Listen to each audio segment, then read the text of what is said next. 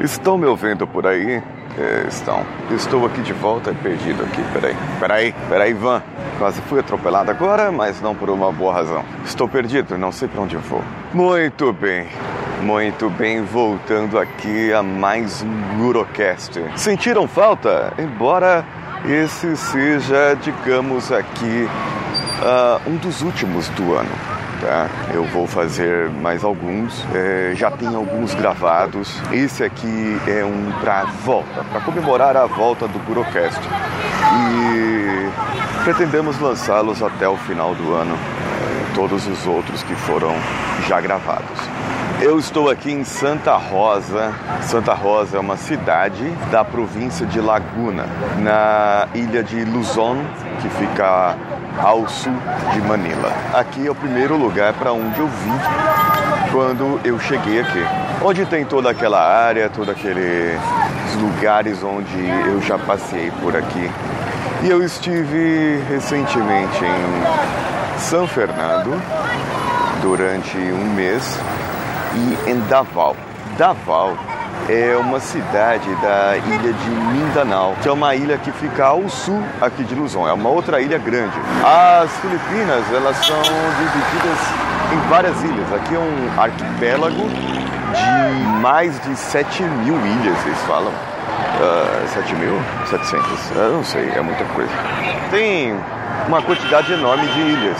Porém, tem as três grandes ilhas, as três maiores ilhas.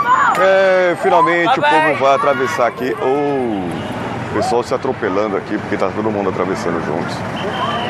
É, aqui temos três grandes ilhas, que é a ilha de Luzon, a ilha de Cebu e a ilha de Mindanao.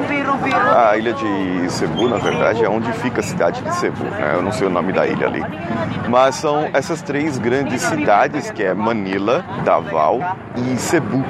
São três grandes cidades, as maiores, sendo a maior aqui a de Manila. Ela é a capital aqui do país e, no caso, concentra a maior parte da população, cerca de 10% da população do país está em Metro Manila e todos nós sabemos o que acontece quando uma cidade é muito grande. Trânsito caótico, uma diferença social descarada, muitos outros problemas e benefícios. Assim como São Paulo, Rio de Janeiro, Belo Horizonte e muitas outras cidades que nós temos aí no Brasil.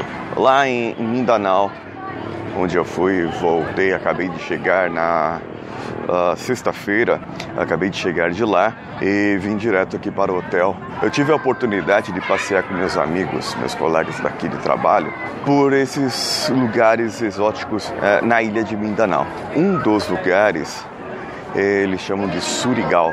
Fica ao sul também, só que já fica perto do Oceano Pacífico.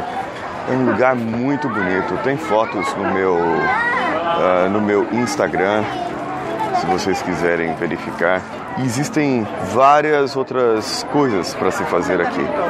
Porém, Mindanao não é um lugar que vá muitos turistas por conta do terrorismo que existiam lá. Segundo me disseram, em Marauí acabou a guerra que existia. Então, eles devem se retornar à paz que eles teriam lá. Porém, Existem ainda muitos separatistas, pessoas que querem é, tornar ali uma nação independente.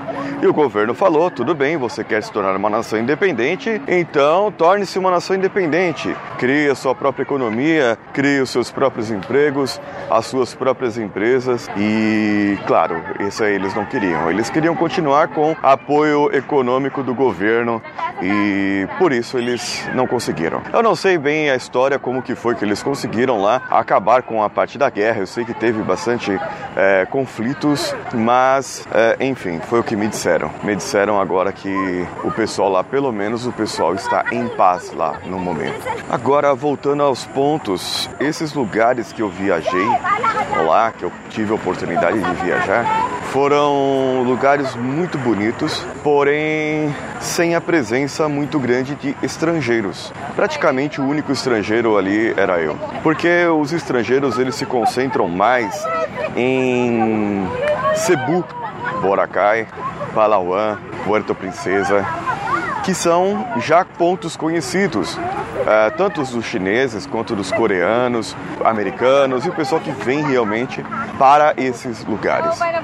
Nesse caso, fui junto com, com os meus colegas aqui, uh, pegamos um carro e fomos para, para esses lugares, para um parque.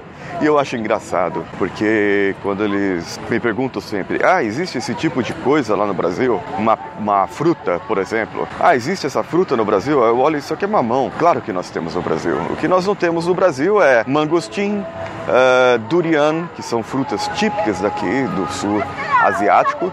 Então, isso nós não temos. Né? Mas jaca, mamão, abacaxi, melancia, todos isso nós temos, laranja.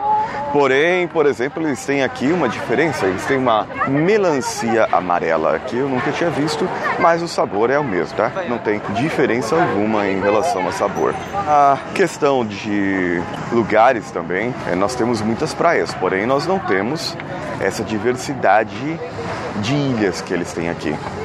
Só que uh, eles perguntam: ah, o Brasil, ele é um país e ele só tem uma cultura. Então vocês.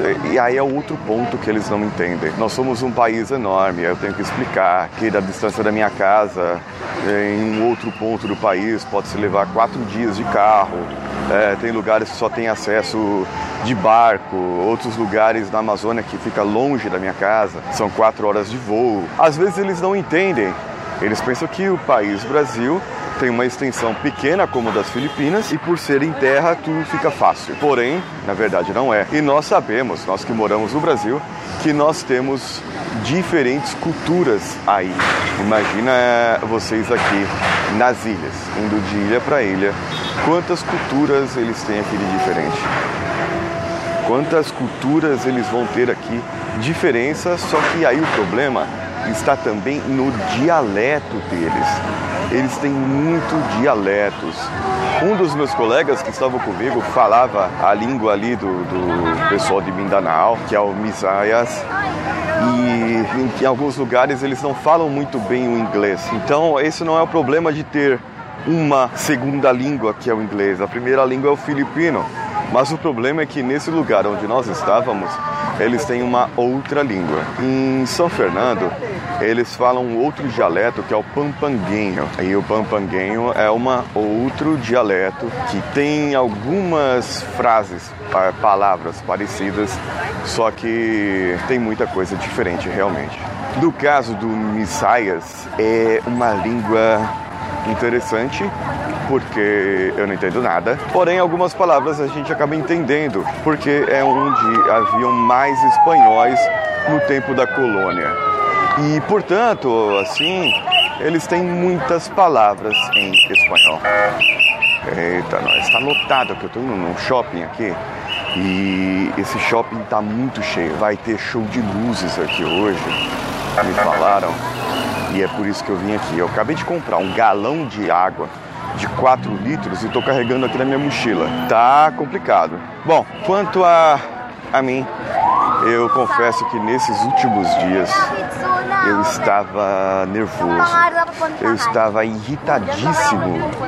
Não sei se é por conta da dieta low carb, é, não sei se é por conta. Oh meu Deus, não para não. As meninas pararam para tirar foto aqui, tem um monte de gente querendo andar. E eu estava muito, muito, muito, muito, muito irritado. E o pessoal até percebeu, o pessoal que trabalha comigo. Eu fiz uma entrevista com eles, uma sessão de coaching aqui que eu sempre faço. Eu fiz com eles, pedi desculpa para eles por algum comportamento estranho meu. Eu não estava sabendo lidar com o nervosismo, eu estava com uma tensão muito grande, uma carga de tensão muito grande aqui, é, por vários problemas.